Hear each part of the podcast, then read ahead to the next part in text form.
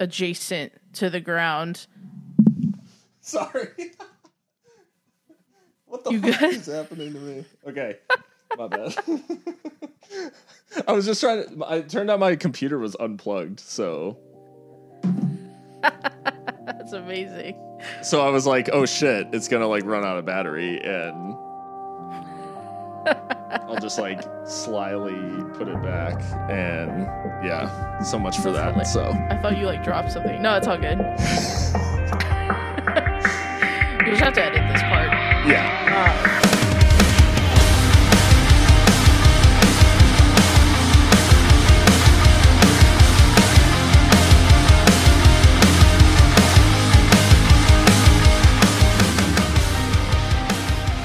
Hey everyone, it's Hardcore Football. Uh, I'm your host Phil Baki. I'm joined, as always, by my co-host Mika Burrell. Mika, how's it going? It's going well, Phil. Uh, it is Thursday night, the night before our local club, El Paso Locomotive, takes on Oakland Roots in the playoffs. So the nerves are creeping in. So I, I'm glad we're doing this because I need the European mess to distract me. they, the nerves have crept. The I like the nerves. They aren't even creeping anymore for me. They have crept. They fully crept. They've crept. They've arrived. They're here. I got you. I got you. Uh, but yeah, it, it- this is a nice distraction, and I think today's match days in particular, just like neutrality and the Europa League is just a fine combination um, for enjoying a match day uh, and just letting the chaos wash over you. Neutrality in the Europa League. That sounds like the name of like a, an academic thesis. Neutrality in the Europa that. League sounds like sounds like uh yeah, someone trying to make like a European Union style organization post post war. a UN working group or something. The Europa League. Yeah, no, I I totally get what you mean. There was so many different things, different bits and bobs here and there, just nuts. Um, Well, but Speaking I mean, of there's only bits and one bobs. place to. Yeah, let's go. Speaking of it, bits and bobs, before we dive in, I mean, uh, we have some bits and bobs of our own. Um, and uh, if you're finding us for the first time, you can find the podcast on Spotify, Google Play, all that stuff. And you can also find us on Twitter at HXC Football. Um, and if you go to our Twitter, like right this second, you will find up towards the top of the feed a some some goodies, Mika, that you've that you've procured um, for the people. Yes, um, uh, we've gone ahead and printed out, uh, or had printed stickers, hardcore football stickers. We gave out, uh, you know, the first lot of our original green uh, logo, but now we've got the royal purple and the pride sticker. So those will be available. They're the, this is like a first run. It's very limited, but if Yeah. we run out, then we'll order more, of course. But there's already people sliding into the DMs for them. So if you want some stickers, if you want one, if you want all three, like just uh, slide into the DMs, send me a good mailing address for you, and, and we'll get you stickers. They're completely free. Um, Yeah. Just something to slap on the old MacBook or guitar or wherever wherever you would like to put the sticker. Um, they came out really nice. Um, Sticker Mule always does really good good work. I will say if you have stickers of your own podcast, of your own anything, any creative thing you do, if you're part of a supporters group, let's do an exchange. I, I didn't ex- we didn't exchange with uh AS Roma supporters from Tampa Bay, Florida. Shout out shout out to them. And so um yeah, we will take uh stickers as compensation for our stickers as well. so Absolutely. The stickers are are sick and Sticker Mule always does like a really good job. They're not paying me to say that, unfortunately. Um, but the uh, Right. but no, they uh, the stickers are sick and and uh, yeah, we're you know, I think the design deserves to be signal boosted as much as possible. Um, can't thank Mike Pendleton, who is part of that Roma supporters group in Tampa. Um, can't thank Mike enough uh, for the design and um, yeah, it's just a, a nice little way to to spread the word.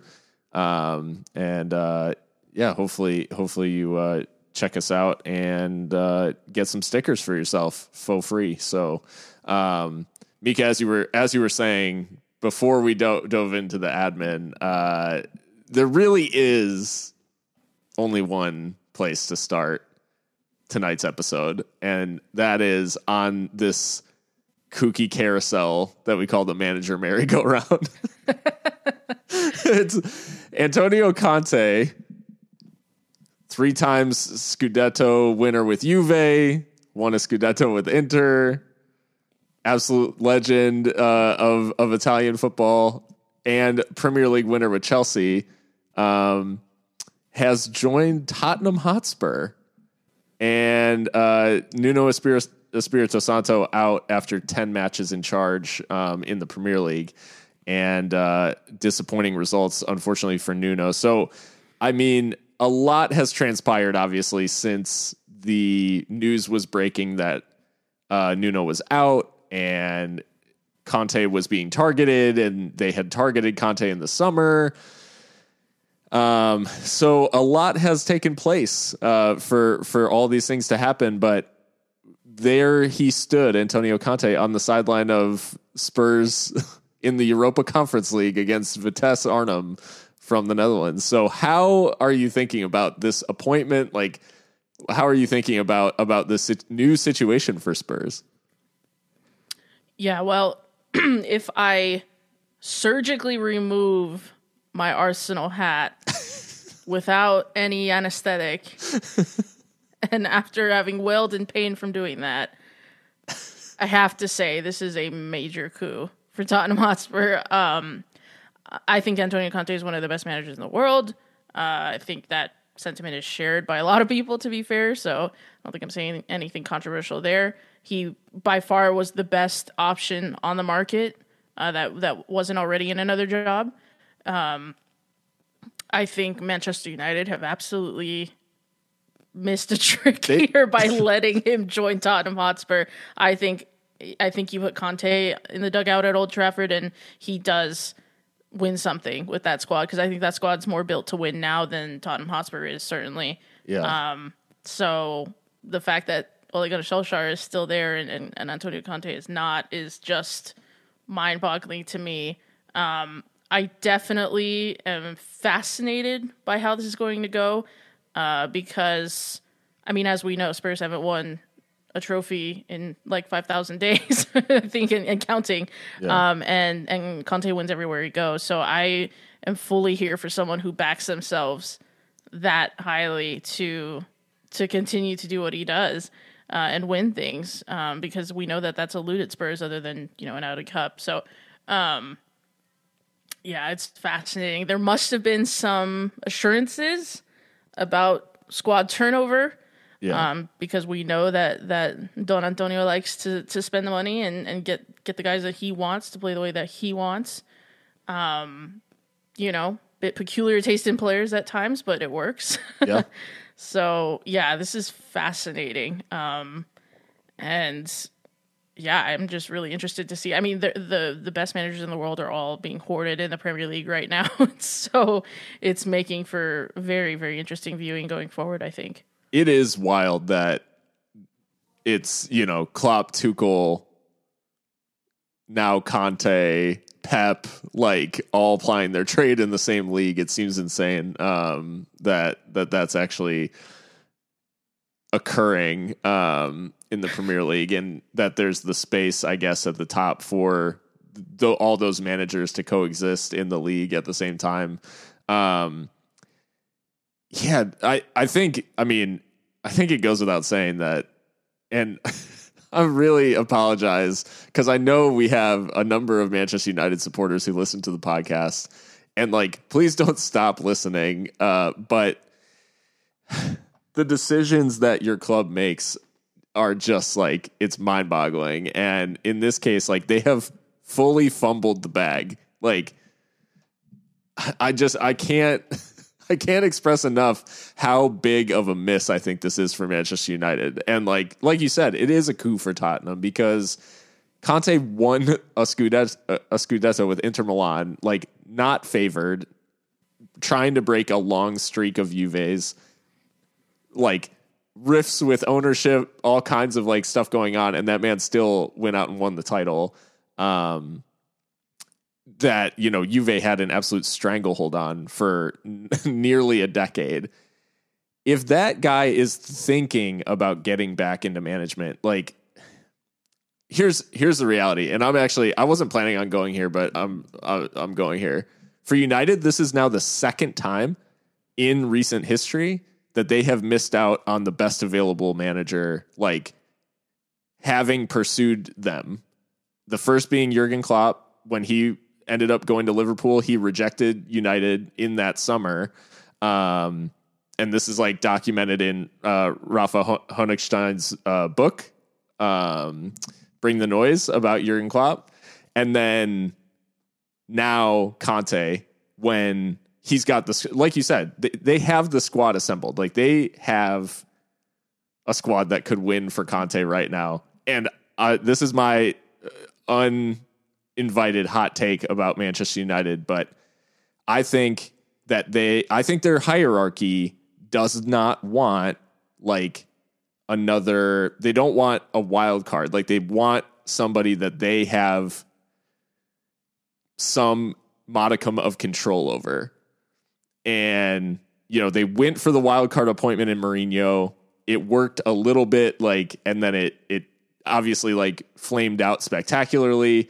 I think they like having Ole, who at the end of the day, like, is going to take advice from like Sir Alex Ferguson. He's going to take on like former pros. He's going to like be malleable to the ownership.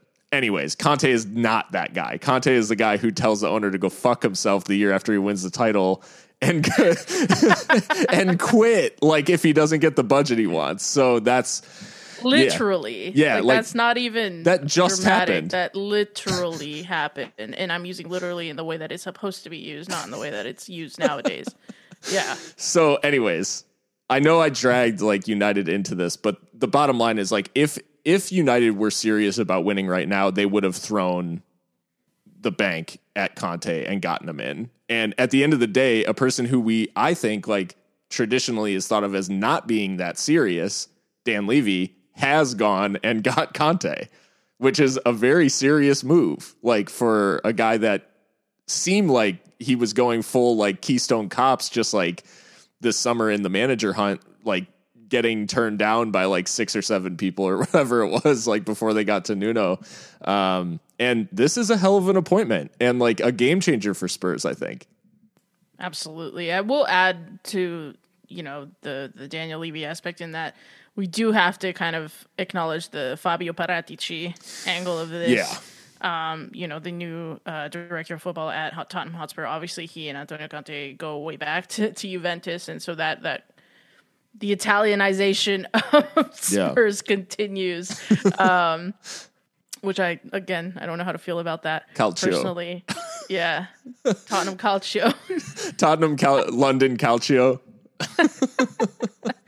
yes. So, um, you know, credit to Paratici for getting Conte in, but at the same time, I I, I think that it, it was him who brought Nuno in, and when a manager only lasts ten games, that's on you. A hundred percent. So his first big decision really was obviously a mistake, Yeah. and he's having to right that. Now he's, I think he's he's righted that wrong pretty adequately. Of course, we'll see how it all plays out, but Yeah. on paper, I mean, this is a stupendous appointment, the best person that they could get. Again, like I said, so um, yeah, I think though they played tonight, Yes. Um, and it was fascinating to say the least. Yeah. Yeah, this so we normally would not start anywhere near the Europa Conference League, I don't think. Um given the European fixtures that that went on, but Spurs 3 Vitesse Arnhem 2, um, Antonio Conte on the sidelines for this one, as we said. And this is a really weird game. One, I mean, Conte wastes no time in implementing his shape in he sends them out in a 343 immediately. They've probably trained like twice and he sends them out in in his you know in in the way that he sets his teams up and like um so yeah really really fascinating that you know he didn't try to like play a style that's familiar to the players or anything like that. He was just like, "This is what we're playing," um, and it worked. Like pretty devastatingly, it seemed from the off. They jump out to a three 0 lead, and then it started to all go kind of sideways once they went 3 0 up. And Vitesse, like, are a little unlucky not to get something out of this match, actually. Yeah, I think there were a, a couple good pieces of goalkeeping from Hugo Lloris, to be fair. Um, Vitesse probably could have equalized at least. Um, you know, fair play to them to try and battle back um, and, you know, getting the goals through Rasmussen and, and Beto. But yeah, um, I like the shape, to be fair. I think it really, like, makes a lot of sense when you see some of the players that Tottenham Hotspur have. You know, yeah. obviously Reguilon and and Emerson. Emerson, who who has had a pretty up and down time since he joined from Barcelona, really by way of Real Betis. Um, maybe this will allow him to express himself a little more while while taking the defensive responsibilities and, and putting them on someone else. Now that someone else is Eric Dier tonight, which uh, I mean, I'm just fascinated at how this man continues to be selected. Um, so so yeah, I mean, Heung-min Son, like he looks like like he's energized by the appointment. He's I think he scored the first goal for each of the past three managers or something like that. I saw. Um, so I don't know if that's a good thing or you know if that's a good good omen or like a, a death knell for that manager. Yeah. Who knows? We'll see. Harry Kane gets an assist. He looked like he was actually trying. But again, Vitesse did come back into it, and and really, the, this defense needs rebuilding, and I think there's a, had there has to be some assurances that were made by Daniel Levy and Paratici because I just can't see. I, I, while while Antonio Conte is a fantastic tactician, I just can't see him making Dier and Davies work as center backs long term. Cristian Romero he gets sent off because you know, for two yellows. I think because he was trying to cover so much ground that nobody else was covering and, and getting into some really like interesting duels in areas of the pitch that really he should be having a bit more support. So so he gets sent off. Um, but yeah, I mean, hey, to start to start with a win, you know, what more can you ask for? And the Spurs fans seem plenty happy about it.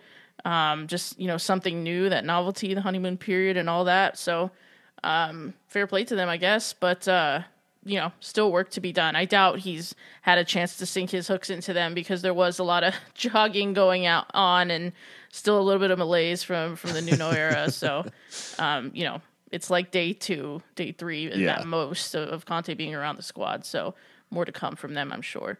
Yeah, he goes with a really hardworking midfield, which I really found interesting as well because he he leaves some of the like flashier pieces and like maybe more technical players on the bench and starts skipping Højbjerg, or Højbjerg like right. in in central midfield. So um, yeah, maybe maybe trying to set an example, I guess, of uh, like he's gonna pick like the hard workers in the in the center of the park. Um, he's like, have you not seen that I Arturo Vidal's been like a key piece of my setup. Like, um, yeah, yeah, it's a it's a really it's it's just it's weird like to see him in Tottenham gear and all this stuff. It's just really strange. Um cuz obviously, you know, I think I think we've all kind of gotten used to Tottenham occupying this weird like tier in between like the top you know four four or five and the you know the next four and five. They've kind of like floated in the middle. And uh and now i mean this appointment in theory takes them into a into a higher level. But i think we are still in for quite a bit of mess with with Conte only because he's going to demand a lot of these of these players and there's going to ultimately be people who don't live up to his standards and are seeing the exit door like sooner than later. And i think january is going to potentially see like quite a bit of turnover um, as you said with uh for sure. not for just sure. players players in but but players out for sure as well i think. Um so it'll be it'll be fascinating. Maybe maybe the harry kane move gets revived um in in january um but then but, again i could see conte being you know the striker whisperer that he is yeah. and and inspiring Harry Kane to to a whole new level because we've seen him do that. Yeah, Lukaku. I mean, hit new heights at Inter, and Absolutely. um, yeah, I think you know the last thing I'll say is I think that while I I'm not really impressed with the Spurs squad overall, I think the spine there's there's something there to work with in Romero, Højbjerg, and Dombele and Son, who has committed his long term future to the club. So there's definitely pieces to work with there, but lot, a lot of work to do. And, and Conte did ask for patience after the game. So yeah. I think his exact words were he was afraid of not having enough time, like to to get them to his standards. Um, but you know that was uh, he said we just need need time to work and for them to understand what I expect and physically sure. like hit the levels that I expect and um, I know I just said that would be my last point, but I, one more thing. Yeah. I thought it was fascinating that he's retained uh, Ryan Mason on his coaching staff. yeah So, you know, maybe trying to extend some, I don't know, goodwill to, to the existing structures there and get the fans on side. I just thought that was really interesting. Yeah. Yeah, so the reign of Antonio Conte uh, starts at Spurs, but not the only notable manager appointment that is seemingly getting done um, this week with uh, Fabrizio Romano reporting that Eddie Howe will be the new Newcastle manager. Agreement completed after talks collapsed with Paulo Fonseca and Unai Emery. Matter of time to prepare paperwork and sign final details to be fixed. And here we go. So, Eddie Howe, the former Bournemouth manager, it looks like he's all but headed to to Tyneside um, to take over the the project at Newcastle United. Um, Steve Bruce having been relieved of duties, and this new Newcastle ownership had been looking for his replacement for quite some time. Um, they finally get their man, seemingly in Eddie Howe, but another case of a, a club kind of going after high profile targets and missing um, and landing on you know someone that they've seen as a second or third choice where I don't know that anyone would have been that uh, upset if they had just went and got Eddie Howe. Yeah, it's an interesting one because it's like, you know, what we saw from from Fab's tweet was that the choices were Unai Emery, which we know for sure that happened because Unai Emery addressed it. Yeah. Um, but Paulo Fonseca as well. So Yeah. it's like Eddie's third choice. Uh, he arguably could have been the first one, like you said. So, um, yeah, this whole shtick about being really public about the announcement just is weird, or the search rather is, Yeah. is very bizarre to me because I, I just don't see what advantage you get from you know letting people know like you're on a list like i'm not i'm not prioritizing you necessarily um and making you feel wanted. But on to eddie howe. I think this is really fascinating because the the the drum that i've been beating lately with newcastle united is i feel like they have no reason to rush this appointment. Um now that they have this PIF to back them I feel like they have all the resources in the world to take their time. Yeah. I, I don't think there's a, necessarily someone that needs to like. And look, I'm not saying get relegated. Obviously, try not to do that. But I think if you did, I don't know that it'd necessarily be the end of the world. You get the parachute payments, you get some time out of the Premier League, you know, hot seat, if you will, the spotlight to to really build what it is that you're trying to build, um, and come back up. Now, can Eddie Howe keep them in the Premier League? I don't know. He got relegated with Bournemouth. To be fair, after bringing Bournemouth up from the lower leagues, I mean, Yeah. he did incredibly there. Plays very attractive attacking football. Questions about whether he can organize a defense. Um, maybe that's a question of personnel at Bournemouth at the time. I don't know, but um, overall, on paper, like I think this is really interesting. He's English, uh, so someone that that the fans can connect to on that level immediately. Um, and yeah, I think it's really interesting. It- It'll be interesting to see him back in the Premier League because where was he after Bournemouth? I think he remember. went into like punditry for a period of time. I think he's been Okay. technically like out of the game like since the end of last season. Um, Got it. and yeah, it, it it is a really interesting appointment. I think I think right now he's absolutely the the correct choice, and I think being a younger manager and having this like pedigree of having come through the the lower leagues and guided you know Bournemouth from like absolute obscurity to the the Premier League, um, he's got the obvious you know it's obvious that he's got a lot of of potential and a lot of talent. Um, I think the I think the this the switch that ends up flipping eventually is there's going to come a point in time in and I don't think it's right now. I've seen some stuff where where people are like, "Oh, I don't think they're going to be patient with him if he doesn't avoid relegation, like he might be out." I I absolutely don't think that's true. Like I think I think that he this season is a free hit. If he stays up, awesome. If he doesn't, he's absolutely the right guy to go win the championship next season. Like um so I don't think uh, patience is going to be a problem. Like I think that this is a longer term investment. This is a longer term project.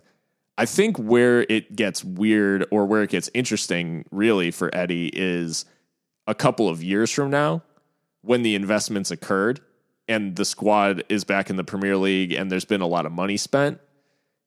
That's when like the expectation is going to suddenly flip from Eddie Howe like you brought this club up and now you get to enjoy the fruits of your labor by like trying to stay in the league. Um, the switch will eventually flip to where the expectation is you need to go win this thing. And Eddie Howe's never really needed to cope with that sort of expectation in the Premier League. So that would be my only my only thought is like, does he then start hitting this sort of like glass ceiling that we almost saw for Nuno, where the ex- like he looks like absolutely tailor made for maybe David Moyes is another good like uh, maybe he's debunking that recently or maybe he's finally developing beyond it. Um, but this idea that like managers can handle like a certain level of expectation and then start to really like overthink it once they're trying to meet like higher and higher levels of expectation. Um, and I think you know, so I think Eddie Howe is absolutely like made for Newcastle where they're at right now. I think it'll be really interesting in a few years once the money is spent. Like, is he the type of guy that can then go and transition into the next era of Newcastle, which will be we've spent a shitload of money. Now you need to go win trophies. Um, so it'll be really interesting to see how he copes with that. For sure. Plus, he's never, to my knowledge, had to really cope with a star-studded dressing room that, that too you know that we imagine Newcastle might be in five six years. The Pochettino um, effect. precisely, yes. But you know, I'm really pleased for him because it's like the football manager of signings. Like if there's anyone that deserves a club, you know, to manage a club with a bunch of money, it's him because he's proven himself. You know, that's the stick that they beat Pep Guardiola with. Like you've never won anything without money and this, that, and the third. And so sure. it'll be really interesting to see someone who has done um, have a little bit of money and see what he does with that. Um, yeah, yeah. So I'm I'm really fascinated to see what happens. Newcastle, I think, are still looking for their first win of the season. So you know, in in some sense, there's a little bit of urgency there. Yeah. But I I, I think you're right in that they, it would behoove them to give him time. He takes over a Newcastle side at a time right before right before an international break. So I mean, the timing kind of makes sense in some ways in that he'll have in theory he'll probably be in attendance at this weekend's game, probably not in charge of it. Um, mm-hmm. and he'll probably take full charge of the squad over the international break and have time to like with the players who don't go on international duty, he'll have some time to start working on things ahead of ahead of their return to the Premier League. But um, but yeah, he takes over takes over a Newcastle side sitting in 19th, only four points to their name from four draws and no wins yet. So um, just a uh, a tall task um, facing Eddie Howe, but you know, in fairness, 28 games left in the season to to put it right, and the teams around them in the league aren't exactly like lighting the world on fire either. A lot of like disappointing starts to the season in there with Leeds and Aston Villa. um, in particular, like towards the bottom. So you know, who knows? Um, but work to be done for Eddie Howe, and it seems like he's going to be the man. I hope this like third choice stigma doesn't stick to him like it stuck to Nuno, but um, and hopefully it doesn't sour the start of his reign at all. Yeah, hopefully not. And I mean, at the same time, who knows how accurate that is? Maybe that's Yeah. just the flavor of the week in in the English media right now because of the Spurs debacle and how how everyone got a, a good bit of Schadenfreude out of that. But yeah. Well, we've got plenty of European uh, football to talk, and so we'll take a quick break, and then we'll be back. We've got Champions League and Europa League, and maybe a little bit of Conference League in there too. But uh, stay tuned. Welcome back, everyone, to Hardcore Football. Mika, Champions League this week, and it was it was a really interesting match day in how there were like a couple of really really interesting storylines, and the rest of it is kind of I don't know, kind of falling into place. Like some of the groups are are kind of cut and dry, um, but the one group that remains just absolutely chaotic is Group F, um, and that is a group that contains uh, Manchester United and Atalanta, who faced off in Bergamo uh, on Tuesday evening, and Atalanta again. Um, with a late lead against Manchester United, uh, brought down by one Cristiano Ronaldo.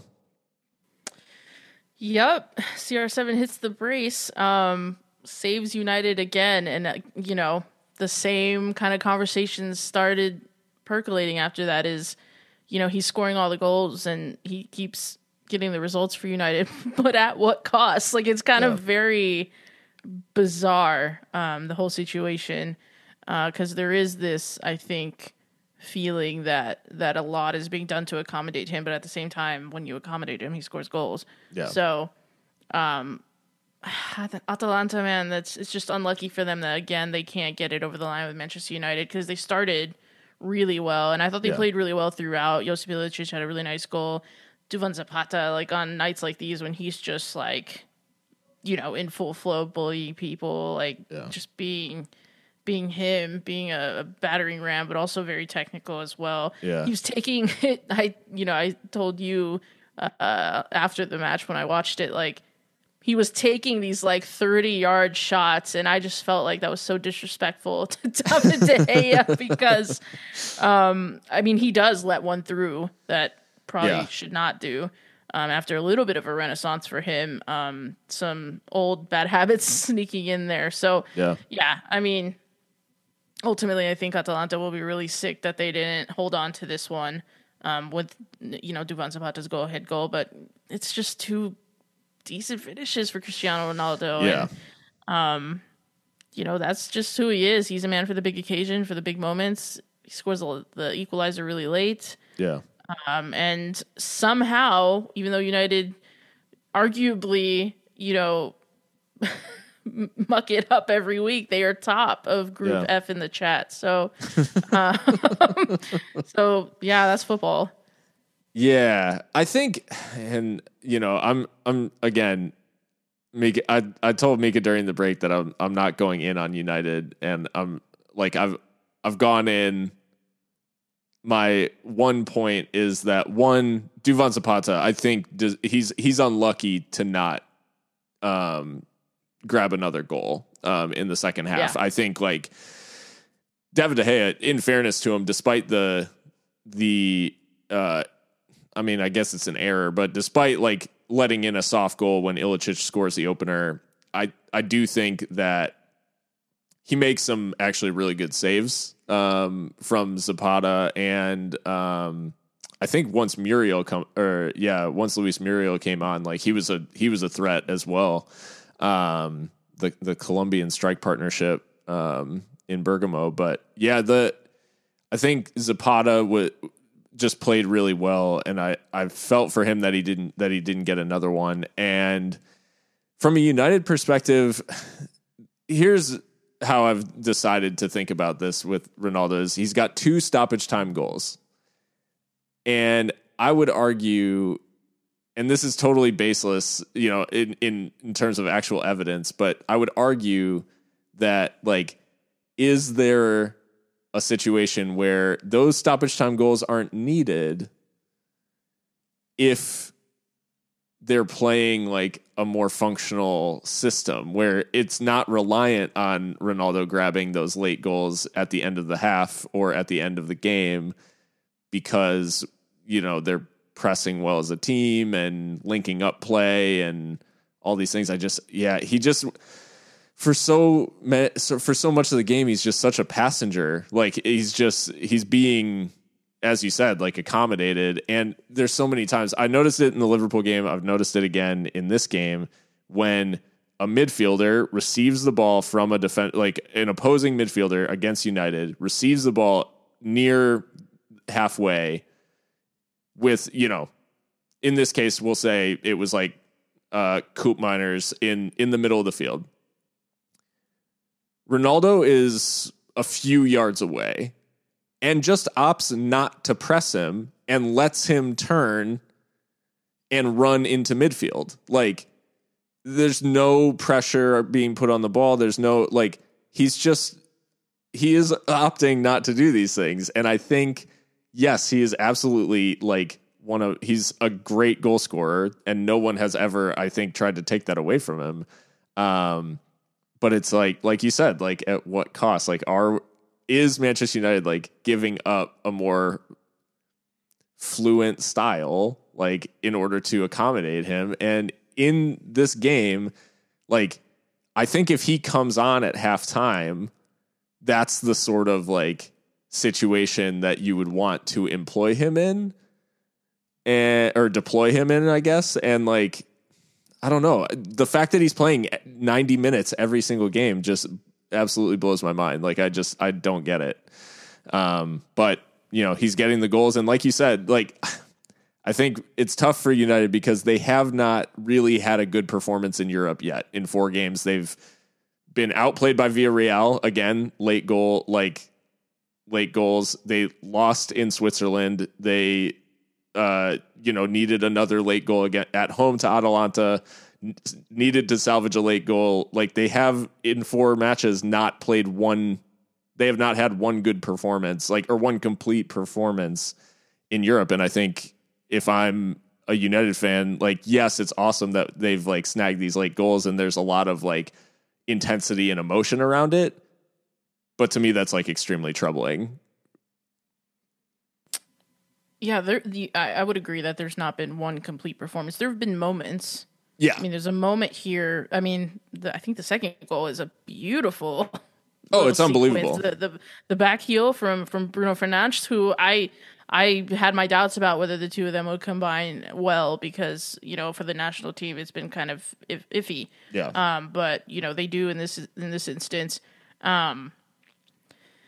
Yeah, I mean, do we think this changes anything for Ole Gunnar Solskjaer? Because the last time you and I spoke, I said you know despite this throttling by Liverpool, he could go on to win the next couple games or at least get some results. And you know, I think it's dampened some of the noise for a little bit um, that they're yeah. continuing on in Europe. But what do you make of that?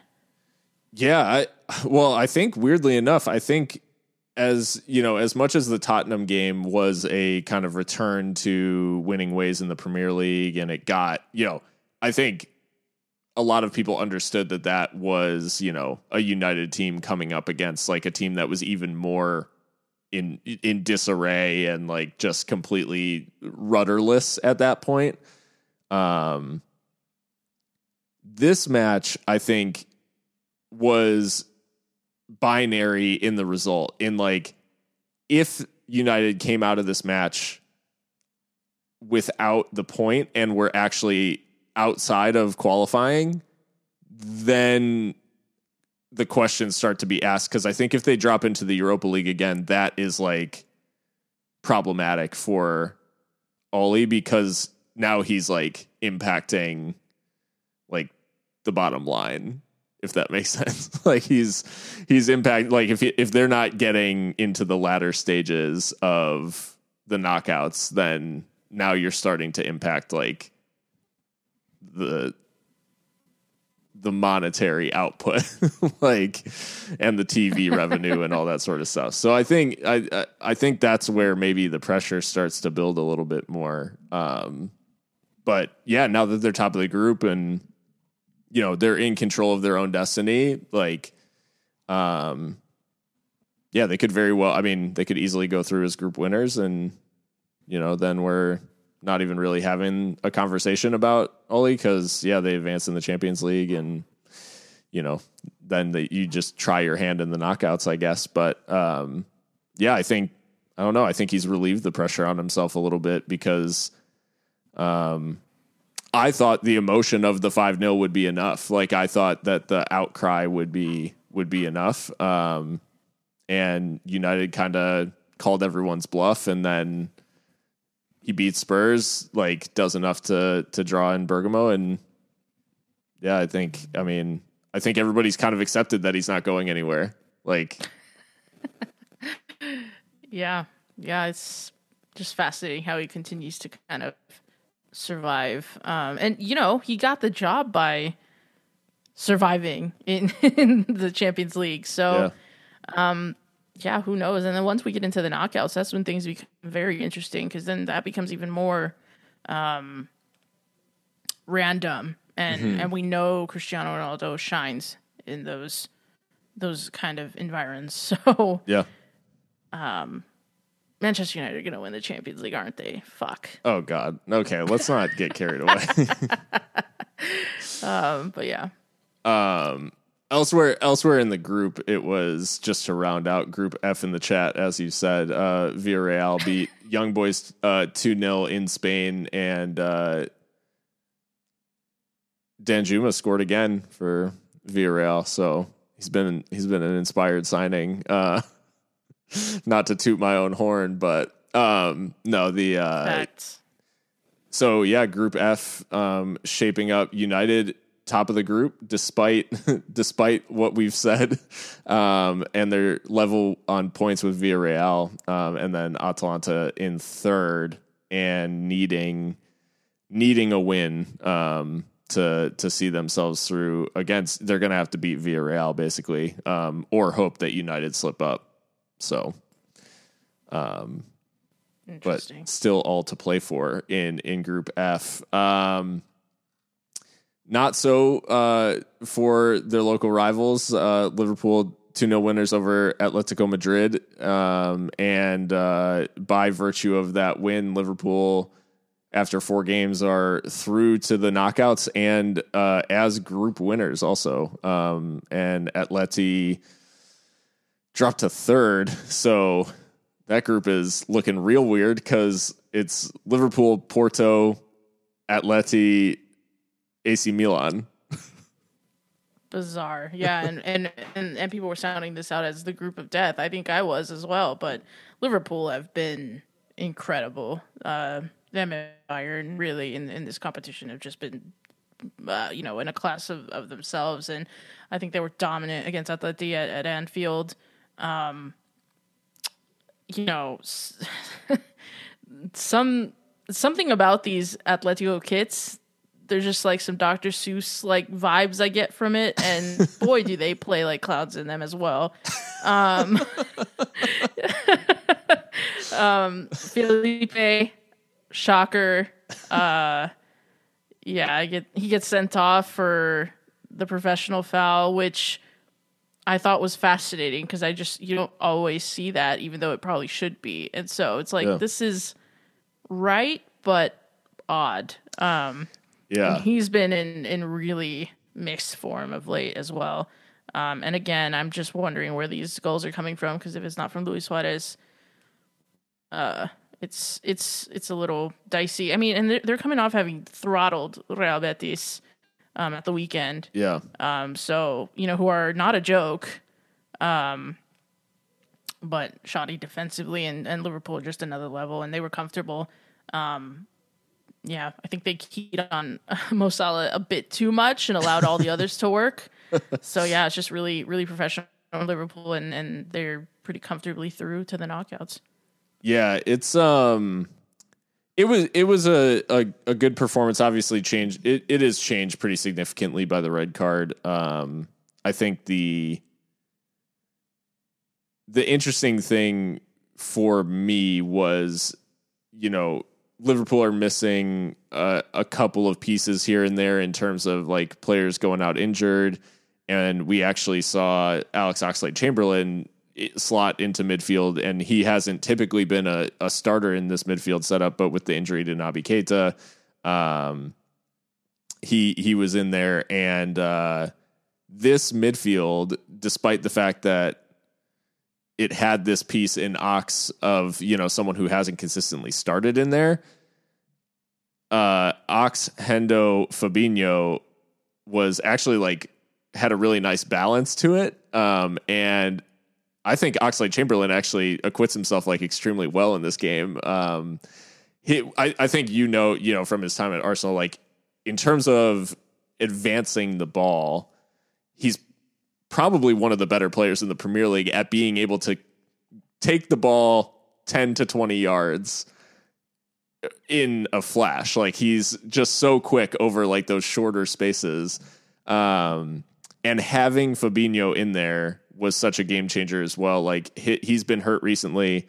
Him coming back to the team, it just like there's a lot of stuff that becomes dangerous for teams that when Fabinho is in there, he's cutting that out before it's reaching that point.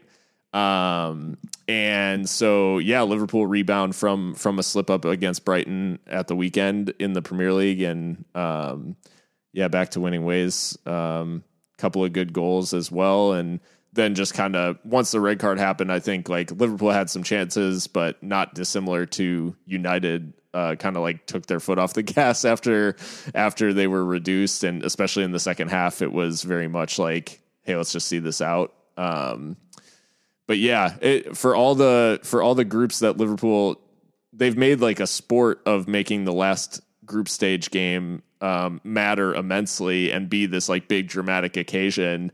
Um, and now this season, the last two technically won't matter at all. Um, as they they're already group winners, which is just yeah a crazy situation to be in given the strength of the group. Yeah, absolutely. And and you know, one thing that I had doubts about about Liverpool is the squad depth. So that's nice that they've kind of wrapped it up in a bow early. Yeah. Because then that gives Klopp the option to rotate and and play players that you definitely could not play if yeah. you were still trying to get through. So um yeah, and you picked Liverpool to to win the Champions League, so so far so good. Still a ways to go, so we'll see what happens. But uh, but yeah, um, although I the worrying thing was in the post match. Uh, someone asked like, "Well, are you going to rotate for these last two games?" Because they asked Jurgen Klopp, um, and Fenway Sports Group have him have him trained uh, because he was like, "Well, you can you win like quite a bit of money for uh, winning Champions League games, so um, like there's a lot of prize money, so." You know, we'll we'll go for it. Basically, um, oh my god! I think it. I think it is almost like three million pounds per win um, in the Champions League. It's it's it's quite a bit of money. Like when you and and it is paid out like based on the result. So it is it's an interesting dynamic that doesn't get talked about as as often. But Klopp was all over it. He's like, "There's cash out there. Like I got to fund my summer signings." I can't. this brother's starving. Oh uh, well, as we said, the other the other match in that group was a one one draw between Milan and Porto, which you know neither team t- like really benefited from, I guess, Porto more so than Milan, as that was Milan's first point, um, having lost their previous three. Um, it's going to take time. It's going to yeah. take time for, for Milan. Yeah, they've been fully fully into the into the earthy loam. um the other the other kind of seismic result i guess you would say was um the Ajax three and Dortmund one. Um, I mean,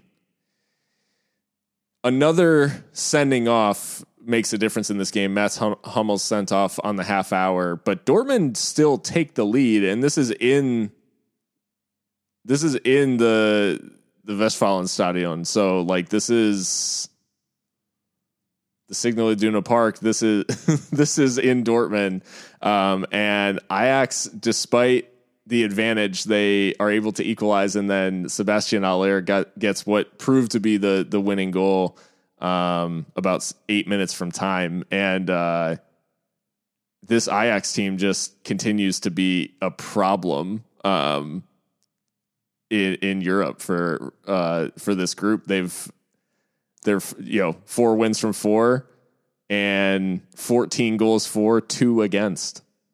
Yeah, and and their I think their goal difference is similar in uh, the Eredivisie. They are just blowing people away right now. It's really amazing how Ajax can just retool um, because they've got such an incredible uh, academy and incredible scouting department.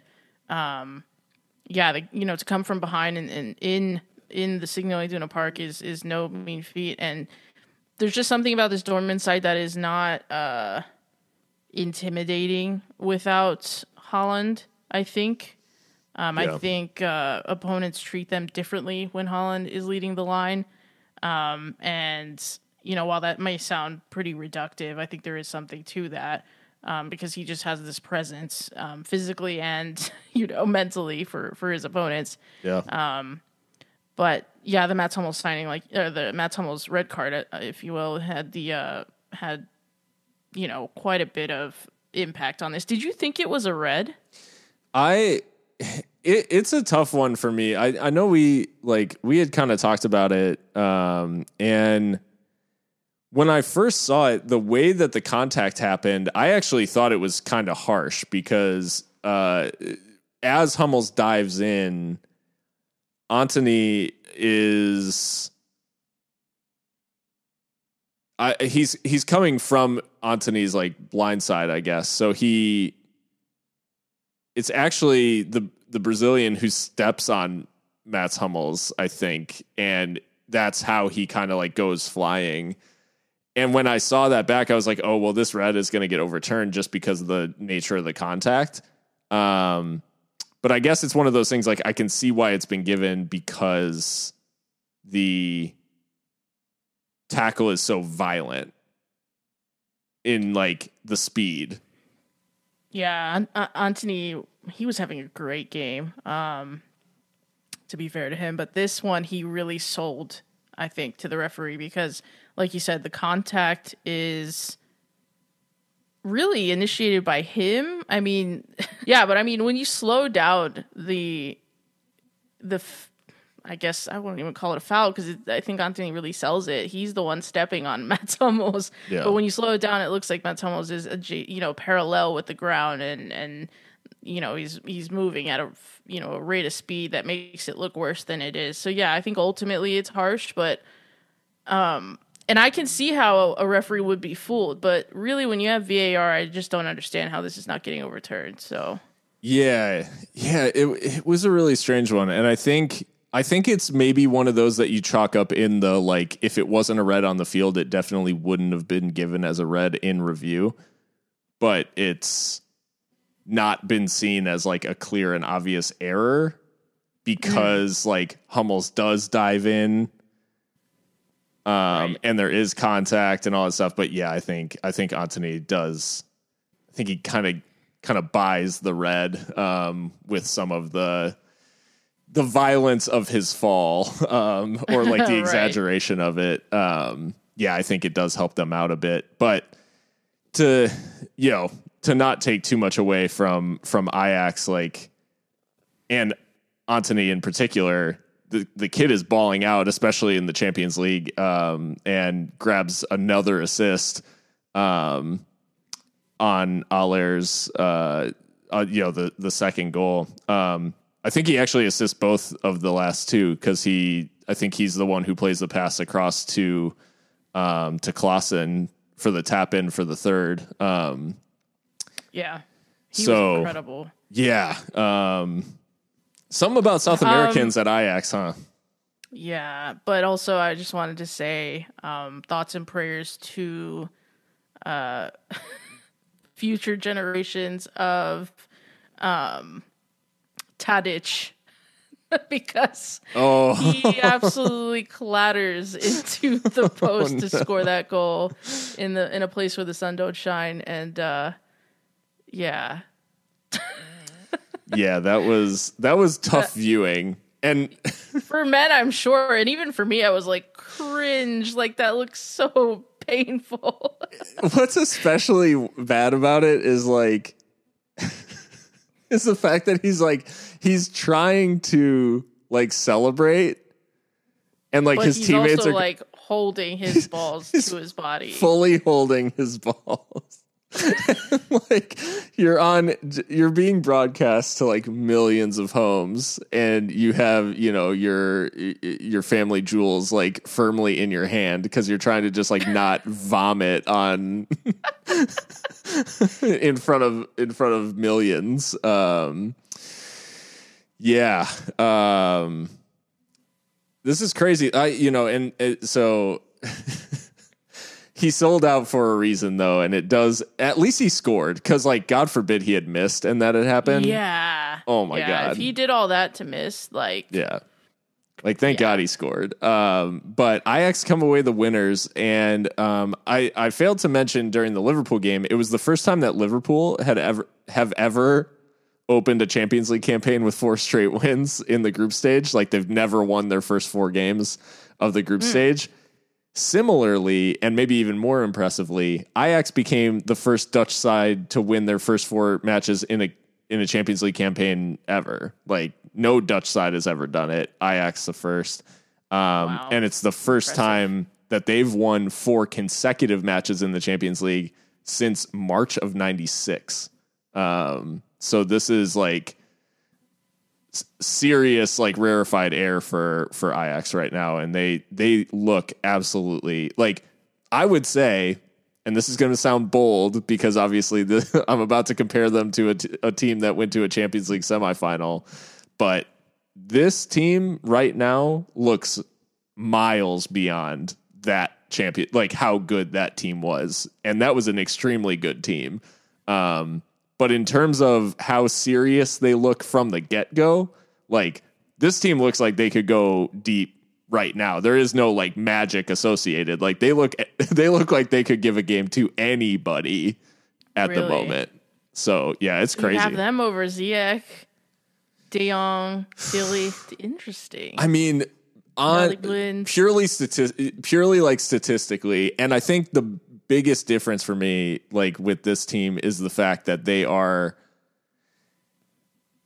they're exciting, but the thing that is catching my eye, like domestically and in Europe, is the goals allowed. They've allowed two Yeah. goals through 11 in in the Eredivisie, two goals through four in the Champions League and like these are not slouch teams either. Like I know Besiktas is like having a pretty torrid time, but Sporting are the Portuguese champions and Dortmund are obviously, you know, one of the biggest clubs in Germany. So they're I just I don't think this is a case of like Ajax just, you know, picking on like teams that are ripe for the taking or something. Like these are serious squads that they are handling quite easily. For sure, for sure. Yeah, they're. I need to watch more Eredivisie because they're just tearing it up in every competition they're in. So Yeah. yeah, Um so yeah, that group um Besiktas bottom Sporting actually um above Dortmund now, I think, if I saw that right. Sporting did their did their duty against Besiktas and went out and beat them 4-0. Um oh no, so they're third, but only because of the head to head with Dortmund, I think. Um so level on points and uh so st- Sporting still in with a chance, and they play. Yeah, yeah. huge game. Like whoever wins, probably. qu- Well, basically the winner qualifies essentially. um, yeah, uh, that's crazy. So, um, yeah, all to play for. Um, So as we kind of close things out, the teams that are through to the knockouts so far: Liverpool, Ajax, Bayern, and Juve. Um, Bayern in their game, um, they made pretty light work of Benfica. Um, a hat trick from Robert Lewandowski, and uh, I think the stat going around was he has scored 82 82 goals in his first 100 Champions League appearances, and that's more than either Messi or Ronaldo in their first 100. I, I don't even know what to say to that. that is that is unreal. Um, yeah, give this man the Ballon d'Or, like please, somebody. Yeah, yeah, and you know people are trying to make the case for Karim Benzema, and that is extremely uh, recency bias. Yeah. Even though I think he's fantastic, but uh, yeah. I'm just on the like, just please don't give it to Jorginho for the love of God. Um, Oh my god. like let football be the winner. Like, if you need, to, if you must give it to an Italian, like just give it to somebody else. Um, I don't know, Chiesa or something, which that wouldn't even make sense. But anyways, um, Bayern Bayern through um, and uh, in their in their group uh, was Barcelona and Dinamo Kiev played. This is an extremely weird game because um, Barcelona are like so deep in it right now that they need a 70th minute winner from Ansu Fati, who continues to look like the the Messi regen that he was being like billed as. Um, and No uh, huge goal for Barcelona to keep them in it because like if they draw this game, they would only be a single point above Benfica and put a ton of pressure on that game. They now have a little bit of wiggle room in second place, but I mean, yeah, needing needing that bailout in Kiev from from your 18 year old wonder kid, you know, um, not a not not a particularly great look for Barca. Um, and uh, Juve also threw as um, as we saw it four two win for Juve um, against Zenit St Petersburg, and uh, They've got four straight wins. They are doing what the, in the Champions League what they couldn't do with Ronaldo, which I think is hilarious. um, because you know in, in Serie A they are leaving much to be desired right now. But four Yeah. straight wins, nine goals, um, only two conceded, and and qualified. yeah. Yeah, they're through. Chelsea still need a point um, from their last two games to to confirm. Um, and they play Juve next, I think, um, if I'm not mistaken. Um, so Juve with nothing to play for now, though, in that group. So um, not as not as big of an issue, I guess. Um, elsewhere, uh, Wolfsburg finally put finally like got something out of a out of a Champions League game and um, with new with new boss uh, Florian Kohfeldt who went from getting Werder Bremen relegated to now he's in the Champions League with Wolfsburg. Um, That caught me out. like someone was someone tweeted like I didn't see that he got hired, and I'm like, wait, wait what? Yeah. Yeah, the another short appointment with Van Bommel being basically immediately out at, at Wolfsburg and now um yeah, the Kohfeldt era and winning ways against a good RB Salzburg side who were top you know, are top of the group still. Um and then elsewhere to inject even more chaos into that group, Lille beat Sevilla. Um, so that group, similarly to the to Group F, um, Group G is RB Salzburg top with seven points, Lille with five, Wolfsburg with five, and Sevilla with three. So literally, any of these teams with the, in the last in these last two matches, any team can still win the group, and any team can still go bottom. So it's just like that's I will scream if Jocelyn Gourvennec's Lille win the group. oh man. although they do seem to be finding a little bit of something. Like they look, they've Yeah. looked decent recently. Like somewhat coherent. A little bit, a little bit. Uh, Real Madrid still waiting f- to fully qualify um, after a win, another win against Shakhtar Donetsk, which means they do the double over Shakhtar, which um, avenges Shakhtar's dominance over Madrid last season. Um, and then uh, Inter and Sheriff, I think Inter won, if I'm not, yeah, 3 1. Inter beat Sheriff. Um, and uh, so it's between Madrid, Inter, and and well, I should say Sheriff, right? Like not not Sheriff, but Sheriff. um, but yeah, Madrid, Inter, Sheriff, all still technically can qualify. Um, Shout out Inter because they have struggled in the Champions League over the recent season. So Yeah. for them to still be fighting up there is, is good for them and for Italian football. So Um, Man City uh, did the job over at Club Brugge again, um, and uh, City and PSG look like they're sitting pretty, but Brugge can still. With a couple of wins, they could still pull something off here um, if PSG slip up. Which, speaking of, PSG drew RB Leipzig in a late uh, a late Szoboszlai penalty um, rescued a point for for Leipzig. Um, a Gini Wijnaldum brace for PSG. wow, Yeah, he's had a tough time at PSG. he sure be has. Um, trying to fit in. yeah, little bit of a different look in midfield that they went with this time too, because they went with Idrissa Gana Gueye and and uh, Pereira next to Wijnaldum, so a little bit different different vibe. Um, Did you see the uh, post match little clip that's been going around from Szoboszlai for the penalty? He said uh, Neymar asked him like, "Are you gonna score?" And he was like, "Yeah." He's like, "Why?" He's like, "Cause I never miss. It is what it is." like, god damn.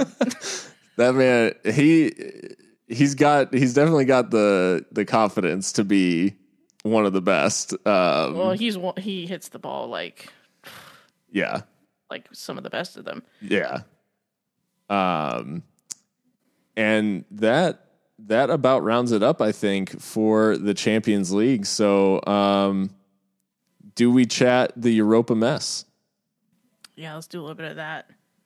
Um, no better place to start with mess than in the Stade Velodrome in Marseille. They have seen plenty of it this year, and with Jorge Sampaoli at at the helm, um, this team is prone to chaos. And uh, him and Maurizio Sarri got into a got into a shootout today. Two two, it ended, and Dimitri Payet, the uh, the goal scorer, um, to rescue the point for Marseille. Um, watching this goal, and if you get the chance, like just catch the highlight of this because the noise in that stadium when Payet scored the equalizer was like special.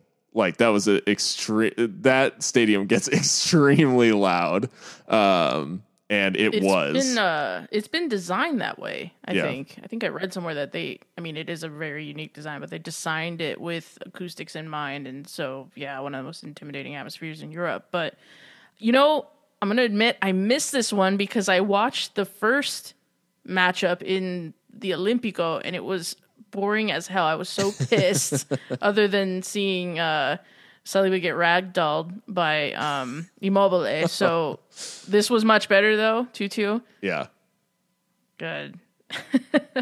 well, you were saying Marseille should have won probably, right? Marseille definitely should have won. Um, 21 shots for Marseille to five for Lazio.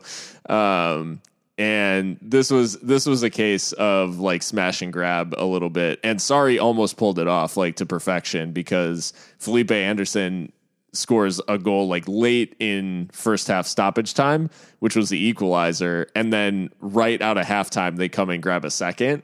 and it was it was almost that like perfect timing in terms of like that gut punch right before you go into the halftime locker room of you know you think you're going in one 0 up for Marseille, they go in you know level, and then right after you come out out of that team talk at halftime, you get you give up a second. It's like it felt very like the timing was very much against Marseille. Um, and they've they ultimately they've done well to come back and and get the point. I think there are a couple of moments, and Arkadiusz Milik will look at one in particular, one miss in particular towards the end as being like, well, this was the moment. Like he had a pretty clear sight of goal and he just blazed over. I think he just like snatches at it a little bit and um, mm. maybe saw his his name up in lights, uh, sort of thing. So um, yeah, it was tough, and and it was.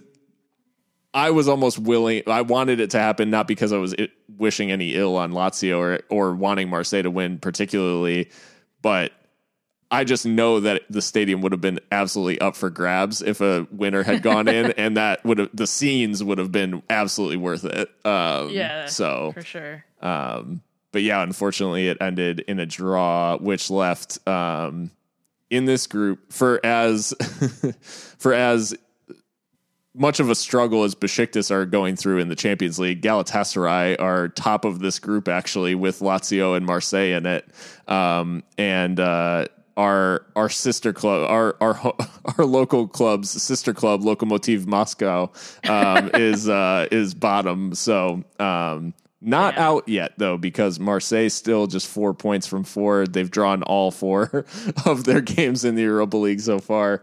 Lazio um, just a point better on five, and Galatasaray's top with with eight. So um, still plenty to play for in in that group and. Um, it would have been nice to see a decisive result from Marseille, but unfortunately, four draws from four. So, damn. Um, the match you watched, mm. unfortunately for for you, um, it must be said, Leverkusen for Real Betis nil.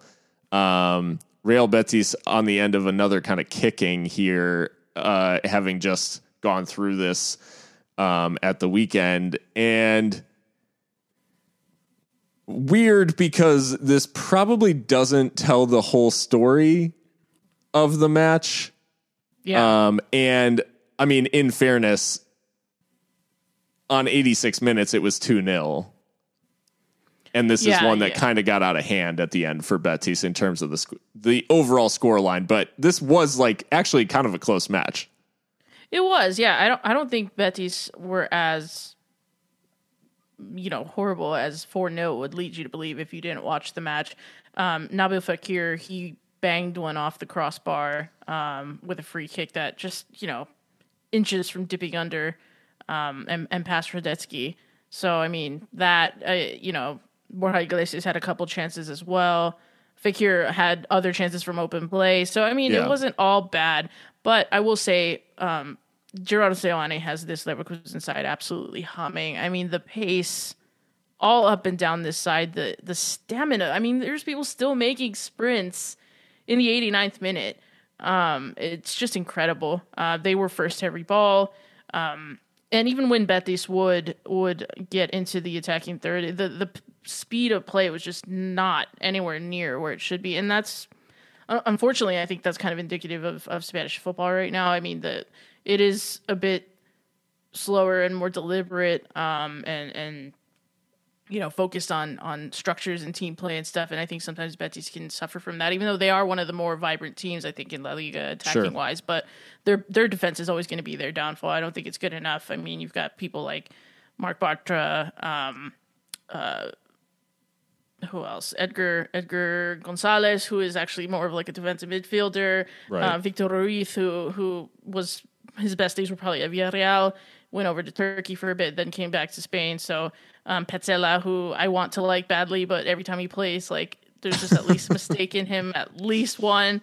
Um, so yeah, I mean this, you know, Hector Bellerin, who's on loan and not the player that he once was. Uh, the the back line just has a lot of questions. I think. Um, And and I think you know you have to look at Manuel Pellegrini a little bit too with some of these these results because his his rotation, his f- philosophy about picking the team is really weird. Like I can't really place what it is he's trying to do because um, he rested a lot of folks at the weekend um, at the trip to the Wanda Metropolitano, and they got kicked there too. Yeah. So I thought, okay, you're going to play, you know, a strong, a strong lineup in in Germany, and not really. I mean, there were, I, I would have started Juanmi. He goes out with Aitor Ruibal, which I don't understand. Um, just some weird choices, and he he rotates a lot, and so I think that is hurting Betis in a way, especially at the back, because we know continuity is very important for for a back line. Um, and I couldn't tell you who the actual pair is. It keeps changing. um, so yeah, I think there's a, something going on there with, with team selection that something, I think they need to settle into something and, and stop the tinkering. Um, but yeah, Leverkusen though were incredible. Moussa Diaby is the one that, that you, we call out for this one. Two goals, yeah. two assists, just absolutely ripping, um, Alex Moreno and, and whoever to shreds. Um, Jeremy Frimpong was really good too. Another yeah. player with bags of pace. The two of them like combine and, and just terrorize people um, in the Bundesliga as well. Um, and yeah, they were they were incredible. Um, and Seoane is a serious serious manager. I think that if you're you know if you're a club that's really looking to to play this kind of high tempo um, attacking style, you might want to think about prying him from Leverkusen in the coming years because he's I think he's really special. Yeah, yeah, the, this is actually to me this is a really important win for Leverkusen because they started the season extremely well and then they were on the end of a beating at the hands of Bayern Munich. Uh, not it wasn't the you know dramatic loss that they suffered last season, but it was dramatic in the score line where they went out and got and got absolutely hammered 5-1 on October 17th. And since then, they had drawn Betis in the Europa League, drawn against Köln, lost to Karlsruhe in the in the Pokal, and then lost to 10-man Wolfsburg. Um, so this was very very important in terms of arresting that like season breaking slide that they went through last season for sure um, yeah. after after they went uh, you know toe to toe with Bayern um, and it was looking like it happened again and I'm like oh my god like new manager same same result when you when you get beat by Bayern. And um, yeah so I think them bouncing back with a win was really really important. And um, they have they have Hertha at the weekend. And I think it's just going to be you know important for this Leverkusen side to translate this win into some momentum in the Bundesliga because um, they are you know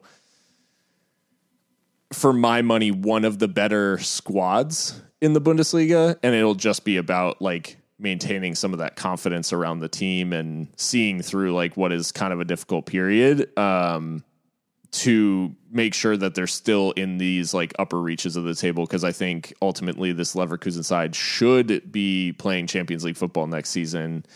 Um, right. It's just a matter of whether they can maintain some sort of momentum over the over the course of the Bundesliga season. So, um, yeah, lots of I, I I really do think that that was a a big big win for them to bounce back. Um, notable results elsewhere. Um, it's always always a little bit strange when you see the leaders of La Liga go draw one one um, with Sturm Graz. Uh, Real Sociedad unable to unable to um, find a second, despite having just an absolute like barrage of shots on goal. Um, Thirty total shots. Um, they were only able to get nine on target though, which I guess maybe tells the story of the match. But um, thirty, right. yeah, thirty total shots to seven for Sturm Graz. Um, but the Austrians able to hold out for for a point there. Um, Leicester 1 1 with Spartak Moscow in the King Power. So Leicester City now third in their Europa League group. Napoli and, and Legia Warsaw actually ahead of them. So um, I mean, not shocking that Napoli's up there, but the Polish side doing doing a little bit of uh, surprising, although they didn't they didn't shock Napoli at all. After the tenth minute, they actually took the lead, and then Napoli um, bullied their way back into it. Chucky Lozano got a goal as well um, for Napoli um, as they won four one. Um, Genk late equalizer against West Ham. It looked like Said Benrahma had actually won it in the 82nd um, with his second goal of the game, but uh, Thomas Soucek scores an own goal and and Genk actually come away with a, a point. Um, West Ham still top of the group, um, notably, and I mean, as we said, as we were saying, like David Moyes finding a way to perform in the Europa League while also still performing well in the Premier League, which has not traditionally been a very easy task for a lot of teams. For sure, yeah. I mean, I, I think of I think it was Everton a couple years ago when they were in the Europa League, and it was they had a torrid time trying to manage that. Um, and yeah, West Ham are fighting well on all fronts. I mean, credit to them. And I have to shout them out too because they're unbeaten in the Europa League. Yeah. Three wins and a draw and, and pretty comfortably top right now um, with, with Dinamo Zagreb um, four points behind. So just really interesting times for the East London side and, and they, they just keep going. They uh, they could have advanced to the knockouts with a win, but unfortunately the draw means that they'll have to wait um, at least one more game for that. Um,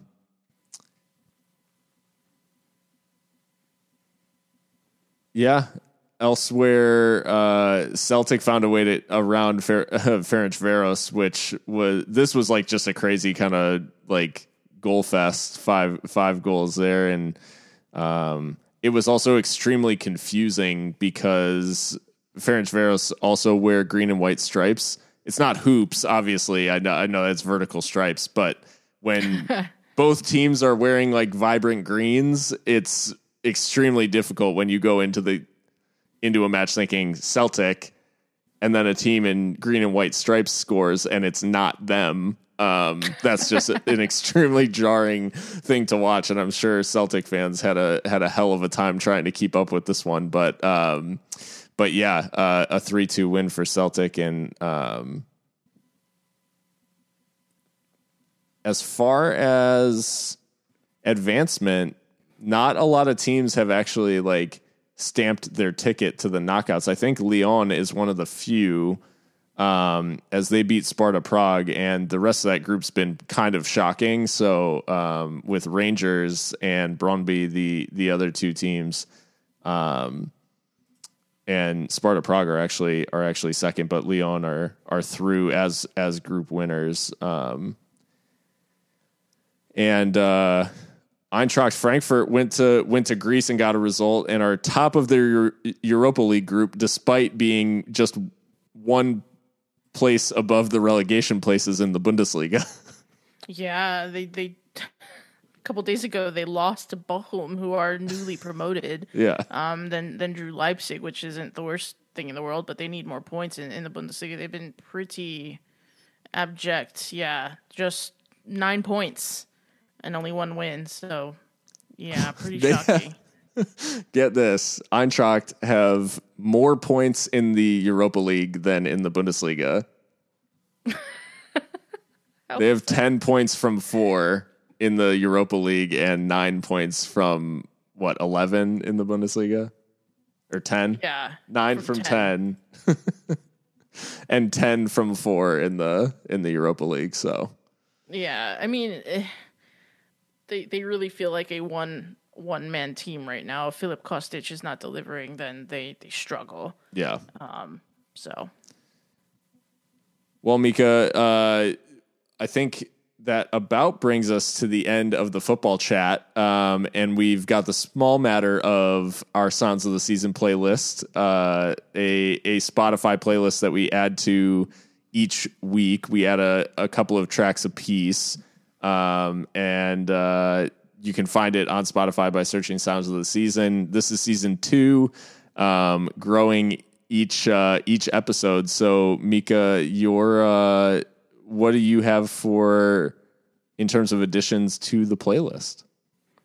So I have gone with uh, a heavier song, but one that's actually really kind of groovy. It's got a really nice guitar melody, and that's uh, "Bottom Feeder" by Parkway Drive.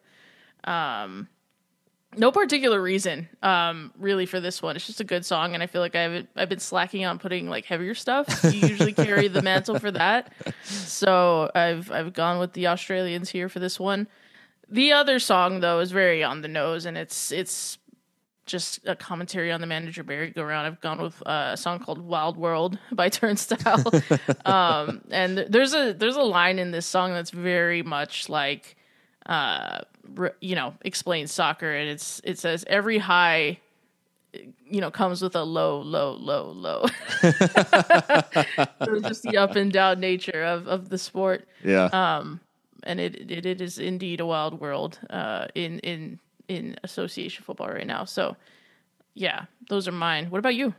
Yeah, I've got a couple. I and I went um I guess I in both in both cases I went kind of like post hardcore atmospheric sort of vibes. Um so the first is a band called Imminence um with their song um Heaven in Hiding which is basically we we haven't chatted this episode and we we did we didn't uh talk about we didn't talk about Jose Mourinho and and whatever In Roma, kind of whatever kind of nonsense is going on with um they have not beaten Bodo. Bodo. Glimt uh whatever whatever is going on there but um but there's basically uh a lyric in the song of uh like I see the wolf beneath the skin. I see the darkness grow within, or something. And so I'm just like, this is Jose Mourinho. Like the villain turn is. We're we're well into like third season Mourinho now, um, where he's just like slating the players and everything. So, anyways, like that was the, um, that was my thought for the first one. And Bodo Glimt, just shout out to them. They actually score like their goal. Um, if you haven't seen their their goal against Roma, like Ridiculous. It's so good and uh yeah, Yeah. absolute I retweeted it, so go. uh Go I was like, that. "What do you do in Roma?" Which is really harsh because the the goal is it's such a good goal. ridiculous. I think Bodo Glimt are like sneaky, really good. Like I think that's I think they that's won part of the it. league. Like they're they won the league. Yeah, like I think they are from a tiny town in the fucking Arctic Circle. So they're they are from a tiny town in fucking Middle Earth. right, yeah. Excuse me. You exposed that long ago on TikTok. Um, and then my my second choice is is a classic, um, and that is um, the song "It Never Ends" by Bring Me the Horizon. And this is my ode to the manager merry-go-round of we're just gonna like be riding this thing uh, until we all die. Like it never ends. It just continues to go. Um, and uh, yeah, just the madness associated. Also, it took me back, and it's given me reason to um, go back and listen to their album. There is a hell. Believe me, I've seen it, uh, and that album is so good. Just like what a classic, um, and what a what an era of of of Bring Me the Horizon, um, who have you know been all over the map, I guess, since then, musically speaking, in, in a good way. Um, like, but yeah, it's uh, that's that's always uh just a classic banger of an album. So um, yeah, you guys can find that that playlist on Spotify, as I said, and um, hopefully you enjoy. It is season two is growing. Season one is a full um, full on like weeks worth of songs, basically that you you would have to make your way through. Um, a lot of music uh, on both, and hopefully you can follow along with those and enjoy with us. Um, but Mika, I think that about I think that about does it. That does it. Just uh you know, get a get at us on Twitter and claim the stickers before they're all gone. I've got a lot of people already in the DM, so shout out to you all. But yeah, um, I think that's it though. Yeah, and I mean, like like Mika was saying, you know, with uh, with the demand, you know, there may be maybe more stickers in the in the future if there's enough demand, and who knows, there may be other things like if if you guys like the logo enough, we'll see. Jake Konecki's trying to get us to do a kit.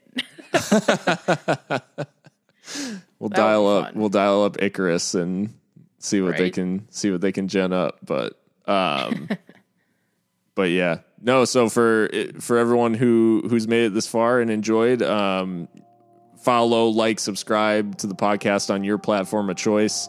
Um we really appreciate it. And uh yeah follow us on twitter at hxc football.